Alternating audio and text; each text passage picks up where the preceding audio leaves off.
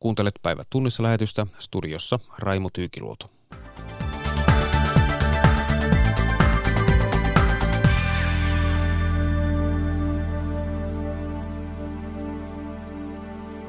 Riita irtisanomissuojan heikentämisestä kärjistyy työmarkkinoilla. Millä keinoilla rakenteellista työttömyyttä voitaisiin vähentää? Talousasiantuntija suosittaa kuluttajia säästämään korkojen nousun varalta ja EUn uudella tekijänoikeusdirektiivillä voi olla arvaamattomia vaikutuksia. Tässä aiheita.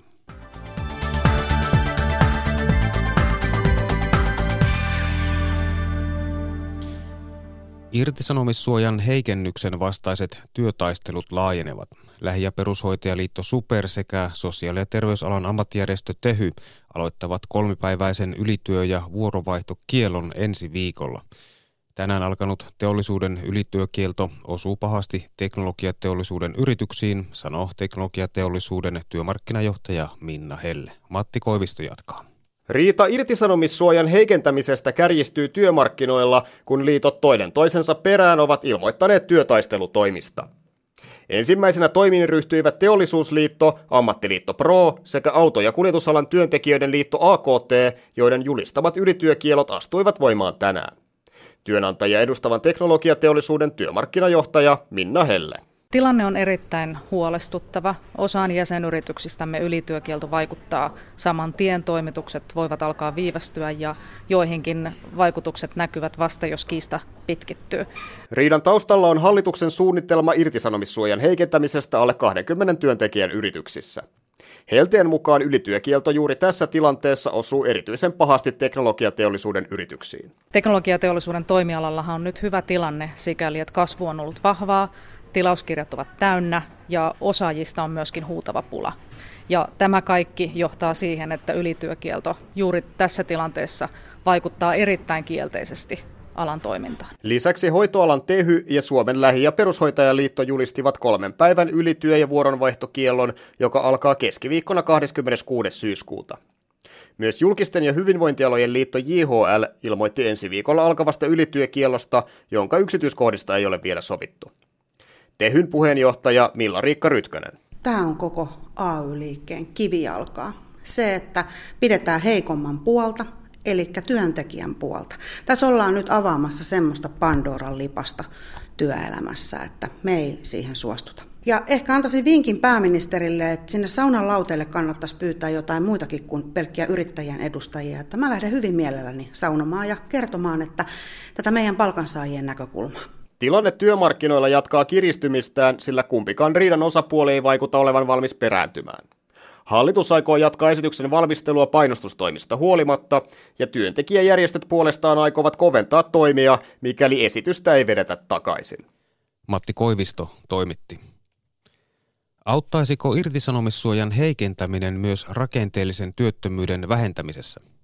Politiikkaradiossa Sakari Sirkkasen vierana kävi ylijohtaja Mikko Spolander valtiovarainministeriöstä. Aloitetaan rakenteellisesta työttömyydestä ja voiko semmoinen tilanne olla mahdollinen, että työttömyys olisi alle jonkun rakenteellisen työttömyyden arvion? No ensinnäkin kyllä voi, mutta täytyy ensin, mä aloitan siitä, että, että rakenteellinen työttömyys on jotain semmoista, jota täytyy arvioida, koska me ei voida sitä nähdä. Se ei ole semmoinen asia, että me niin kuin tuolla nähdään se rakenteellinen työttömyys ja sitten tilastoidaan se ja sitten sen jälkeen todetaan tilastosta, että tämä se oli, vaan se täytyy jollain mm-hmm. malleilla estimoida. Ja nyt tämä vaihteluväli näissä estimaanteissa arvioissa on suurin piirtein sieltä kuudesta puolesta sinne tota, noin kahdeksaan. Aika iso. Ja vielä yleensä käy niin, että sitten kun näitä arvioidaan uudestaan, niin, tai ylipäätään arvioidaan, niin noususuhdanteessa tuppaa käymään niin, että rakenteellisen työttömyyden arviotaan niin kuin alenee ja sitten taas matalasuhtanteessa ne tuppaa vähän nousemaan. Eli me ollaan tilanteessa, jossa joidenkin mittareiden mukaan työttömyys on jo alittanut tämän rakenteellisen tason, mutta ei toisten mittareiden mukaan. Me ollaan vähän niin kuin sillä rajoilla, että koska me mikä kuin puhkattaa tämän näiden arvioiden haarukan alaraja. Ja, ja mikä se rakenteellinen työttömyys, selitä tähän niin kuin, mikä se rakenteellinen työttömyys Rakenteellinen on? työttömyys on sellaista työttömyyttä, joka ei poistu suhdanne nousun myötä, vaan vaatii poistuakseen jotakin rakenteellisia toimia, jotain rakenteiden muuttumista taloudessa. No, ja tota, se mitä me nähdään nyt mun mielestä sopii aivan loistavasti tähän kuvaan siitä, että onko rakenteellisen työttömyyden raja saavutettu. Mm-hmm. Kun me se saavutetaan, meidän pitäisi nähdä hintoja ja kustannusten nousua tai pulaa työvoimasta. Ja nyt inflaatio on vähän kiihtymässä. Inflaatio on vähän kiihtymässä. Se ei nyt ehkä tämä kustannuskierre tässä on niin kuin vielä se oikeastaan määräävin tekijä, vaan mm. enemmänkin se, että jo jonkun aikaa, jonkun vuoden verran, niin järjestään kyselyissä yritykset valittaa, että he ei saa osaavaa työvoimaa ja tämä kattaa nyt niin kuin koko maan. Eli me periaatteessa ollaan niin kuin ottamassa ensimmäisiä askeleita sillä tiellä, jonka tota, päässä on sitten kustannus- ja palkkakierre, koska työttömyys alenee nyt niin alas, että, tota, no, että me saavutetaan tämä niin sanottu rakenteellisen työttömyyden raja. Et me ei ole vielä sitä saavutettu kai, ainakaan kaikille mittareilla, mutta me ollaan ikään kuin sillä hilkulla, että kohta. Meidän ennusteen mukaan me tosiaan päädytään sinne 6,6 työttömyysasteeseen. No se on suurin piirtein se, mitä me on itse arvioitu näillä meidän menetelmillä, että on rakenteellisen työttömyyden raja, joten no. sen takia meillä ei nyt esimerkiksi ennusteessa varsinaista kustannuskierrettä näy. Olkoonkin, että toki meidän palkkojen, kasv- palkkojen nousuvauhti on ajateltu kiihtyvän sitten, kun nämä nykyiset työehtosopimukset päättyy, mutta varsinaista tämmöistä niin kustannuspalkkakierrettä tähän ei ole leivottu sisään yksinkertaisesti siitä syystä, että meidän estimaattien mukaan me ei vielä rikota tätä rakenteellisen työttömyyden ajaa. No sitten tämä sun toinen kysymys, 80 prosentin työllisyysaste, niin se tosiaan mun mielestä myöskin tarkoittaa sitä, että, että jos me halutaan sen tyyppistä työllisyysastetta tähän maahan, niin, niin se käytännössä tarkoittaa, että työmarkkinoille täytyy syntyä niin kuin valtavasti tosiaan lisää työpaikkoja ja, ja, ja, ja nimenomaan mä uskoisin, että aika paljon myöskin tämmöistä niin osa-aikatyötä se lisääntyisi. Niin, että sellaisissa maissa, joissa työllisyysaste on korkea, niin kyllä siellä taitaa olla niin kuin tyypillisesti tällaista osa-aikatyötä. Niin ja ja mi, mi, millaisia ne on palvelu, palveluammateissa sitten ehkä no, voisi kuvitella, vai niin. vaiko jakautuu vai... laajasti?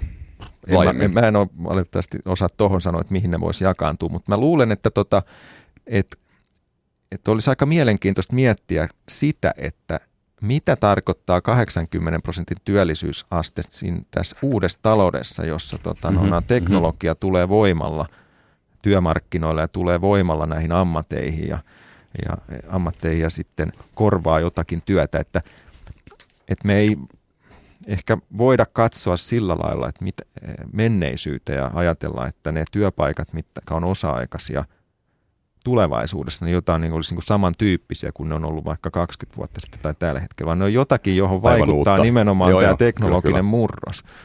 Mutta tämä onkin sen verran vaikea kysymys, että tuohon mulle ei ole kyllä mitään vastausta, että minkä tyyppisiä ne voisi sitten olla. Mutta mä vähän luulen, että tämä, tämä kuvio tulee muuttuu työmarkkinoilla tämän ää, tota, teknologian murroksen seuraukseen joka tapauksessa. Niin, se tulee varmasti vaikuttaa pysyviin ja aikaisiin. Täysin huolimatta itse asiassa työllisyysasteenkin noususta. Niin, just Aivan. näin. Joo, joo. Onko sun mielestä irtisanomissuojan irtisanomissuojakuviо sellainen, joka olisi järkevä rakenteellinen työ, rakenteellinen toimi, onko se, onko se sun mielestä työllistävä toimi siis? Näkyisikö se, näkyisikö se tavallaan osana tätä niin kuin rakenteellisen työttömyyden alentamista? Öö, no tästähän tosiaan on debattia käyty ja tuota, tuolla tutkijayhteisössäkin aika lailla. Ja, mm-hmm. ja mun ymmärryksen mukaan se johtopäätös on jotakuinkin semmoinen, että irtisanomisen helpottaminen lisää – virtoja työvoimaan työttömyydestä, mutta myös työvoimasta työttömyyteen, ja se nettovaikutus on vähän epäselvä. Mutta se, mitä se kyllä ymmärtääkseni näiden tutkimusten mukaan lisää, on Tuottavuus. se, että se kohdentaa niitä voimavaroja taloudessa, sitä työvoimaa ja osaamista niin kuin tehokkaammin sinne oikeisiin paikkoihin, tehokkaampaan käyttöön. Ja sehän tarkoittaa sitten tämä käytännössä tuottavuuden kasvua, ja tuottavuuden kasvu tarkoittaa sitten pidemmällä aikavälillä korkeampi palkko ja korkeampaa elintasoa, että et, et ihan näin niin kuin puhtaasti tältä pohjalta voisi tietysti sanoa, että et, et tämmöiset toimet niin kuin edesauttaa meidän talouden kasvua ja elintason kasvua pidemmällä aikavälillä, mutta mä hyvin ymmärrän kyllä sen herkkyyden, mikä tähän liittyy, että tota, noin, aika paljonhan tässä puhutaan nimenomaan siitä, että, että tota, tämän, tämän tota, irtisanomisen helpottaminen lisää sitten epävarmuutta siellä työ, yhteisöissä työmarkkinoilla ja sillä taas on niin kuin epäsuotuisia vaikutuksia. mun ymmärtääkseni kuitenkin tutkijat on aika pitkälti sitä mieltä, että se suotuisa vaikutus tulisi sieltä tuottavuuden kasvun kautta pidemmällä aikavälillä. Joo, no tässä on monta monessa keskustelu jatkuu. Entä mm. sitten pitkäaikaistyöttömiin liittyvä kokeilu, nimittäin tässä on ollut nyt kokeilu päällä, jossa TE-palveluita, siis työ, työ, työ, työhenkilöpalveluita on siirretty väliaikaisesti kunnille. Esimerkiksi Tanskassa ne on siirretty kunnille, se, tai ei siirretty, on ollut kunnilla iät ja ajat, ja siellä se on toiminut hyvin, hyvin tavalla nimenomaan pitkäaikaistyöttömien, siis vaikeimmin, vaikeimmin työllistettävien osalta. Niin nyt ajetaan alastaa kokeilu sen takia, että, että liittyy tähän maakuntauudistukseen, ja maakunnillehan ollaan siirtämässä TE-palveluita. Tätä kuitenkin tätä 23 kaupungissa ja Kuntaliiton toimitusjohtaja Jari Koskisen mukaan niin tämä on saanut muun muassa saanut hyviä tuloksia, tuottanut jopa 10 000 työpaikkaa kaikkein vaikeimmin työllistyä. No onko tämä hyvä idea? Oliko tässä tekemässä kardinaalimunaus? Että nyt pistää tämän vuoden loppuun, lopussa ottanut, että se oli siinä. Voi, en mä, tohon mä en kyllä Tulee vaikeat kysymyksiä. lähde ottaa kyllä kantaa. Mä en tunne tota noin, okay. tätä niin hyvin, että mä osaisin siihen sanoa, mutta tietenkin täytyy olla hirmu iloinen siitä, että jossain on löydetty jotain sellaisia Joka mekanismeja ja malleja, joilla hmm. on tota, kyetty pitkäaikaistyöttömiä työllistään, koska sehän tässä on nimenomaan se rakenteellisen työttömyydenkin yksi, yksi niin kuin porukka siellä on nimenomaan nämä pitkäaikaistyöttömyyden, joiden työllistämiseen pitää niin kyllä käyttää tätä ää, tota, tota, jonkun verran voimavaroja, että, että, että, että se onnistuu. Pitäisikö näiden toimenpiteiden vielä enemmän olla niin kuin tavallaan segmentoituja? Tietylle porukalle tietynlaisia toimenpiteitä, tietylle porukalle tietynlaisia toimenpiteitä, et cetera.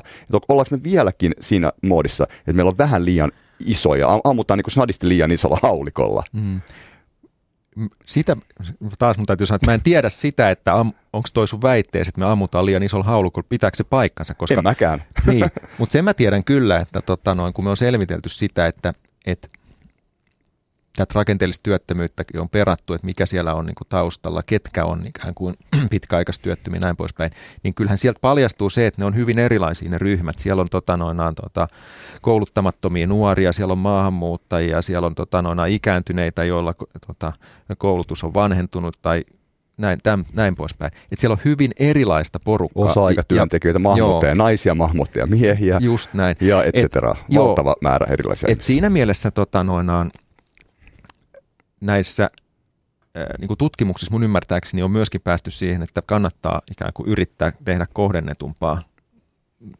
toimintaa, niin sen tulokset on äh, tota, tehokkaammat. Mm. Mutta kyllä toi sun ajatus tuosta segmentoimisesta, niin se sinänsä kuulostaa siltä, että tota samaa on puhuneet monet muutkin.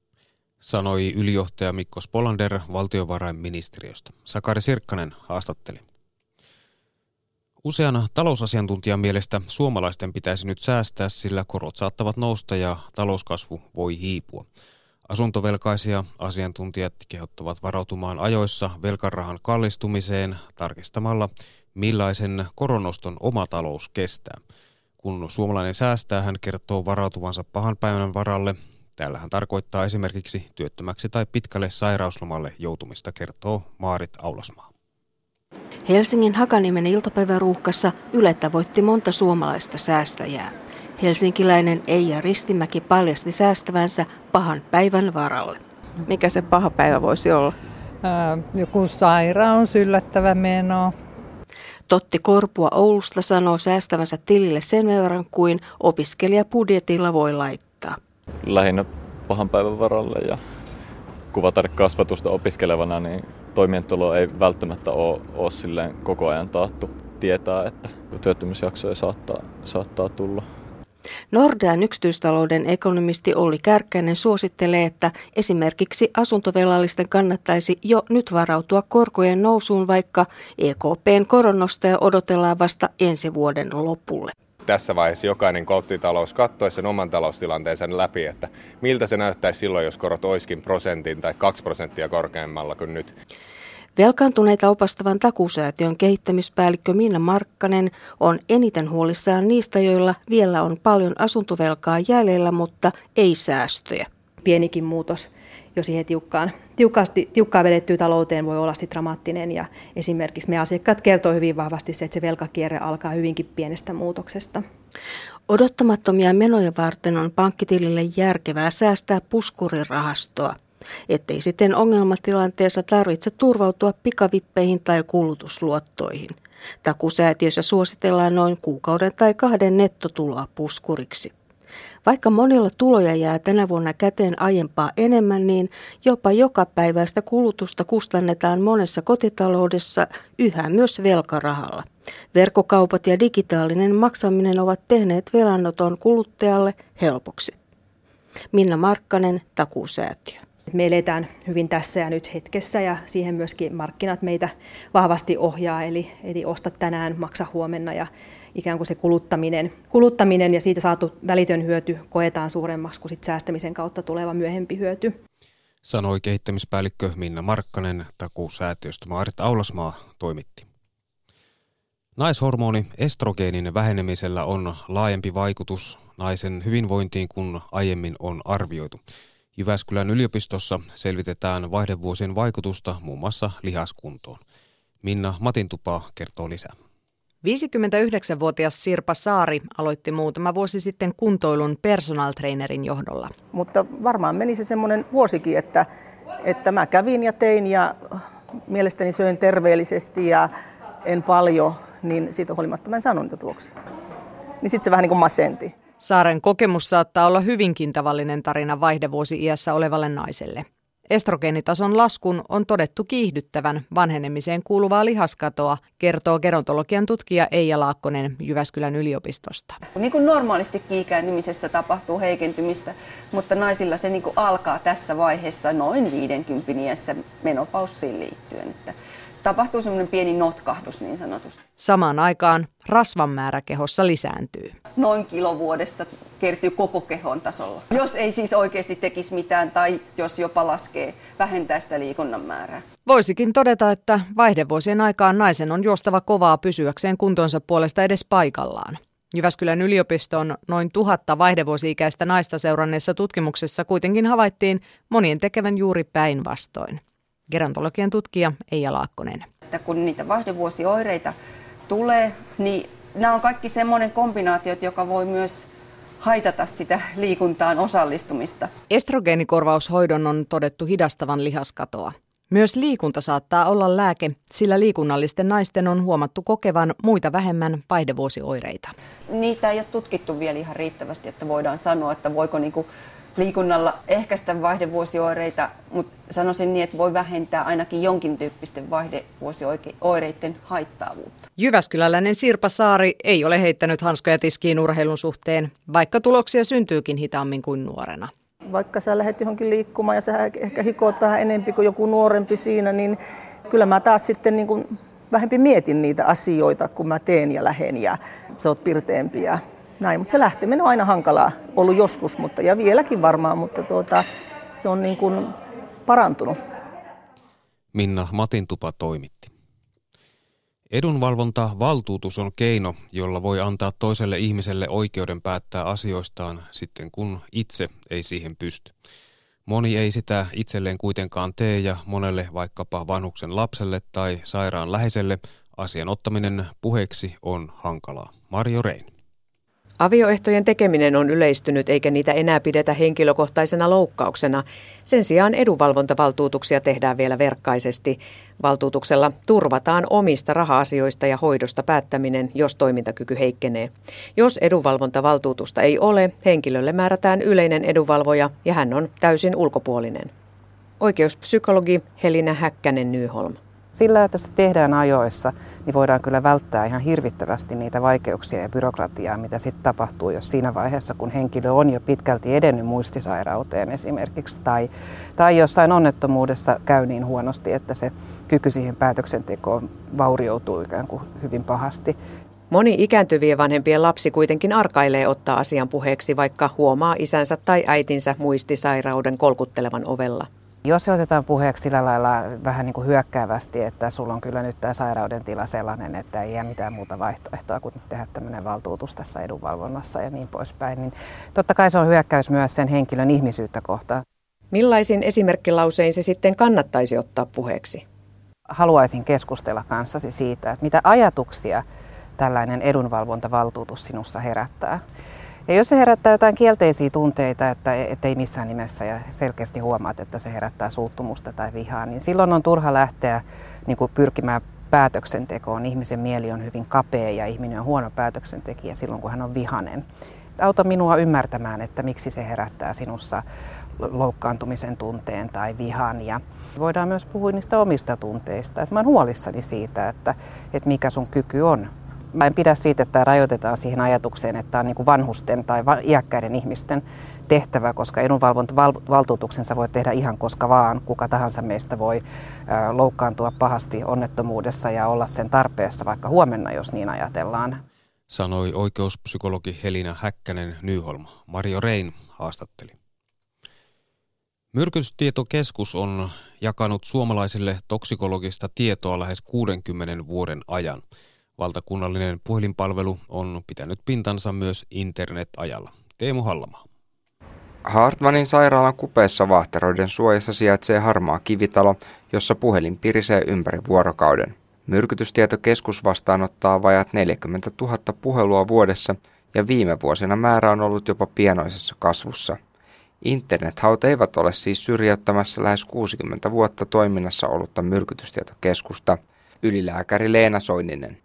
Ei ihan tarkkaan tiedetä miksi. Onko se se, että ihmiset haluaa enemmän tietoa itsellensä vai onko se maailmassa oleva tieto niin ristiriitasta ja hankalasti tulkittavaa, että he haluaa jonkun ihmisen, joka kertoo heille, miten siinä tilanteessa pitää toimia.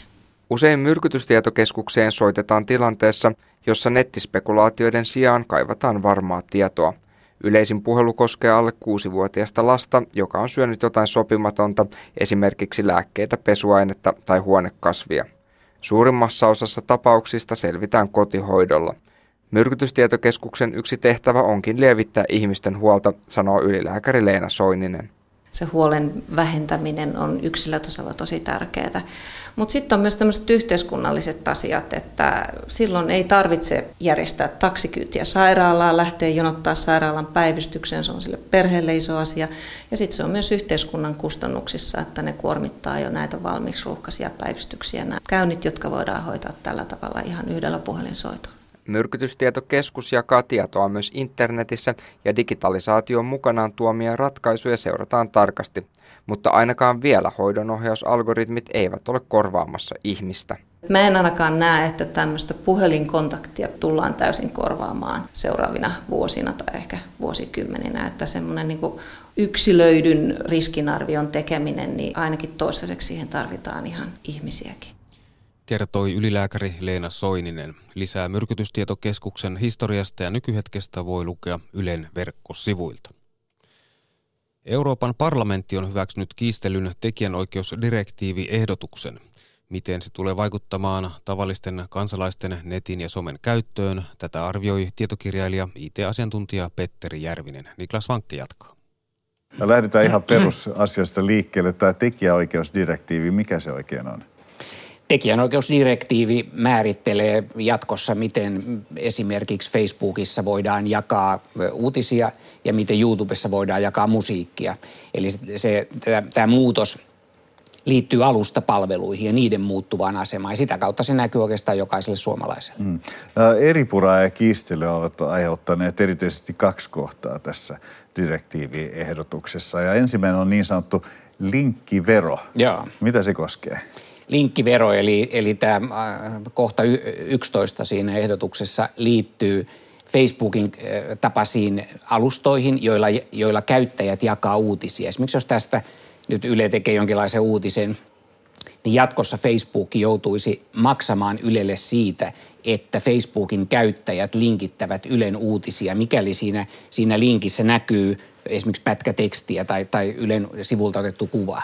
Ja tähän asti tällaista maksuvelvollisuutta ei ole ollut, vaan käyttäjät, se on ollut käyttäjien omaa toimintaa, joka vaan tapahtuu Facebookin alustalla. Mm. Mutta jatkossa se olisi tekijänoikeudellisesti relevanttia, eli Facebook joutuisi maksamaan korvauksia mediataloille ja lehtiyhtiöille. Se on tosi iso asia. Ja se on tosi iso raha. E, se on luultavasti erittäin iso raha ja silloin siinä voi olla sellainen seuraus, että Facebook esimerkiksi lopettaa tällaisten uutisten jakamisen ja, tai, tai käy niin, että valeuutisten määrä lisääntyy, koska valeuutissaitit, ne ei tarvitse mitään korvauksia, ne haluaa vaan levittää sitä omaa sanomaansa. Niin ne seuraukset, mitä tästä tekijänoikeusdirektiivistä ensi vuonna tulee, ne on hyvin arvaamattomia ja tosi jännä nähdä, miten käy. Ja tässä kun pyritään taistelemaan valeuutisia vastaan, niin tämähän on juuri sitten menee päinvastaiseen suuntaan. Me, me ollaan tekemässä aivan päinvastoin kuin mitä pitäisi. Meidän pitäisi kaikin tavoin suosia sitä, että, että käyttäjät jakaa asiallisia ja hyviä uutisia. No sitten sit tässä oli vielä tämmöinen merkille, että, että urheilutapahtumissa ei saisi ottaa kuvia ja laittaa someen. Mikä tämä juttu on? No se on aivan käsittämätön, tämä 12a-kohta, joka ilmeisesti tuli siihen tekstiinkin ihan viime tipassa.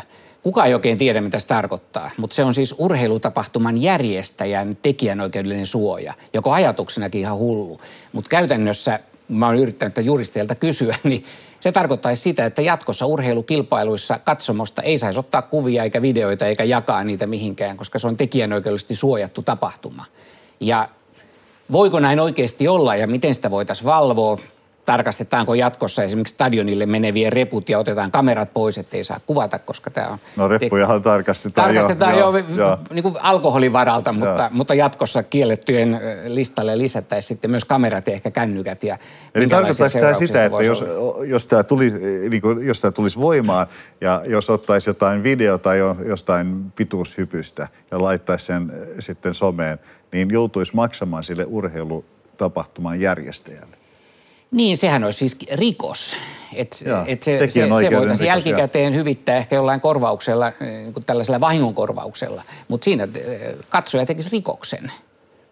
Aika, aika hurja. Okei, sitten tämmöinen kolmas suurta kohua aiheuttanut kohta tässä tekijänoikeusdirektiivissä on artikla 13. Ja, ja esimerkiksi Facebook, Google, YouTube, nämä, nämä isot alustat, niin joutuisi vastuuseen, jos käyttäjä lataa – ää, niiden palvelun tekijänoikeudella suojatun materiaalin. Joo. Niin, niin mitä tämä tarkoittaisi sitten käytännössä näiden Googlen ja näiden jättiläisten kannalta? Se tarkoittaa sitä, että aina kun esimerkiksi YouTubeen ladataan joku video, niin, niin YouTube olisi oikeudellisessa vastuussa siitä, että tässä ei loukata kenenkään tekijänoikeuksia, että lataajalla on siihen lupa. Ja nyt on täysin epäselvää, että miten tällainen kontrolli voitaisiin edes teknisesti toteuttaa. Niitä, niitähän ladataan niitä videoita miljoonittain. Miljoonittain päivässä, joo. Ja jos Google joutuisi, siis Google YouTuben omistajana joutuisi tästä oikeudelliseen vastuuseen, niin se voisi pahimmillaan tarkoittaa sitä, että YouTube suljettaisi eurooppalaisilta. Ja näinhän on käynyt, siis keväällähän tuli voimaan GDPR, henkilötietoasetus, joka johti siihen, että amerikkalaisista lehdistä esimerkiksi osa – sulki palvelun EU-kansalaisilta. EU-maista ei pääse näihin palveluihin, koska ne ei halunnut ottaa sitä oikeudellista riskiä, joka sisältyy tämmöiseen tulkinnanvaraiseen GDPR. Ja mun mielestä tässä on nyt vähän sama vaara. Voi olla niin, että YouTube lakkaa toimimasta tai sitä rajoitetaan EU-maissa ensi vuonna. Tämä on hurjaa juttu. On, on, koska, koska tässä nyt – lainsäätäjät EU-tasolla, jolla on hyvä tarkoitus, niin ne ei tavallaan ota huomioon eikä ymmärrä näitä teknisiä realiteetteja, eikä sitä, että yritykset reagoi siihen niin kuin rankimman kautta. Ei ne halua ottaa oikeudellista riskiä, että ne joutuisi maksamaan siitä, mitä käyttäjät on tehnyt, ja sen takia ne seuraukset voivat olla todella arvaamattomia. Ja on aika tyhmää EUlta lähteä tällä tavalla sotkemaan digitaalisia markkinoita, kun päinvastoin pitäisi edistää sitä, että – käyttäjät eh, kohtaa toisensa ja artistit saa näkyvyyttä ja tämä bisnes pyörii myös, M- myös verkkopalveluissa. Miten esimerkiksi Facebookin kohdalla, kuitenkin se on eh, erilainen kuin YouTube, niin miten Facebookin kohdalla, tuskin se voisi kokonaista maanosa Eurooppaa rajata palvelunsa ulkopuolella?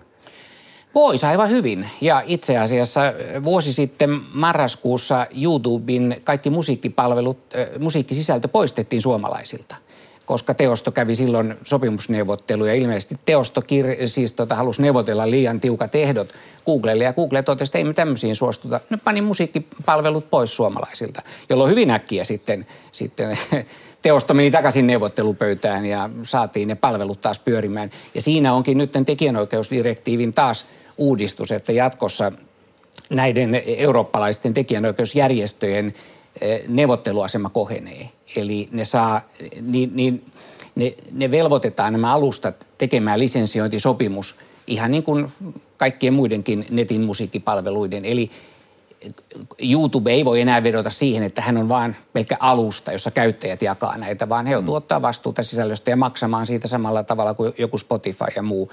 Ja mitä se tarkoittaa sitten näiden palveluiden käytölle ja äh, tuleeko niihin mahdollisesti joku maksu ja miten se toteutetaan, niin se on vielä täysin ilmassa. Mm, Mielenkiintoinen Nämä vuosi. on ainakin tarkkoja, että on voittomarginaalinsa suhteen. Kyllä, ja jos, jos Google tälläkin hetkellä jakaa puolet YouTuben tuloista takaisin tekijöille, niin mun mielestä se on aika, aika hyvä osuus ja se, se tuo rahaa jo tällä hetkellä. Niin jos, jos tällä uudella direktiivillä vaaditaan entistä suurempia korvauksia, niin sitten kyllä YouTuben asema ja rooli saattaa muuttua. Ja vielä suuremmassa vaikeudessa on sitten kaikki pienet palvelut. Kyllähän Googlella on rahaa laittaa näihin sisältö tunnistuksiin ja tähän arkkitehtuuriin, mutta sitten semmoiset pienemmät palvelut, vaikka eurooppalaiset, jotka yrittää kilpailla YouTuben kanssa, niin ne on vaikeuksissa. Niillä ei ole teknisiä resursseja eikä mahdollisuuksia toteuttaa näitä direktiivivaatimuksia. Eli kuulostaa vähän siltä, kun kuuntelee sun puheita, että tämä on jonkinlainen tekijänoikeudellinen pakkopaita, mitä ollaan laittamassa internettiin. No tätähän on mainostettu, että nyt se pieni suomalainen artisti saa enemmän rahaa näiltä pahoilta isoilta amerikkalaisilta yrityksiltä, mutta kyllähän tässä on siis levyteollisuuden, elokuvateollisuuden intressi. Että nehän on lobannut tätä todella vahvasti ja saivat nyt haluamansa. Hmm. Mikä on seuraava askel tässä? No nyt parlamentti ihan hyväksyi tämän, tämän tekstin, mutta se teksti ei ole vielä lopullinen. Nyt tulee vielä trilogi, trilogineuvottelut. Siellä on parlamentti ja neuvosto ja komissio, jotka päättää siitä lopullisesta tekstiasusta. Se ehkä ensi vuoden tammikuussa mahdollisesti hyväksytään ja tulee voimaan sitten jossain ensi vuoden aikana, mutta tässä on vielä kansallinen implementointi niin kuin kaikilla direktiivillä. Että mitä se vaikuttaa suomalaiseen käyttäjään Suomen olosuhteissa, niin sitähän me ei vielä tiedetä. Että se selviää vasta ensi vuoden aikana. Näin arvioi tietokirjailija IT-asiantuntija Petteri Järvinen. Niklas Vankke haastatteli. Ja tässä oli päivätunnissa lähetys.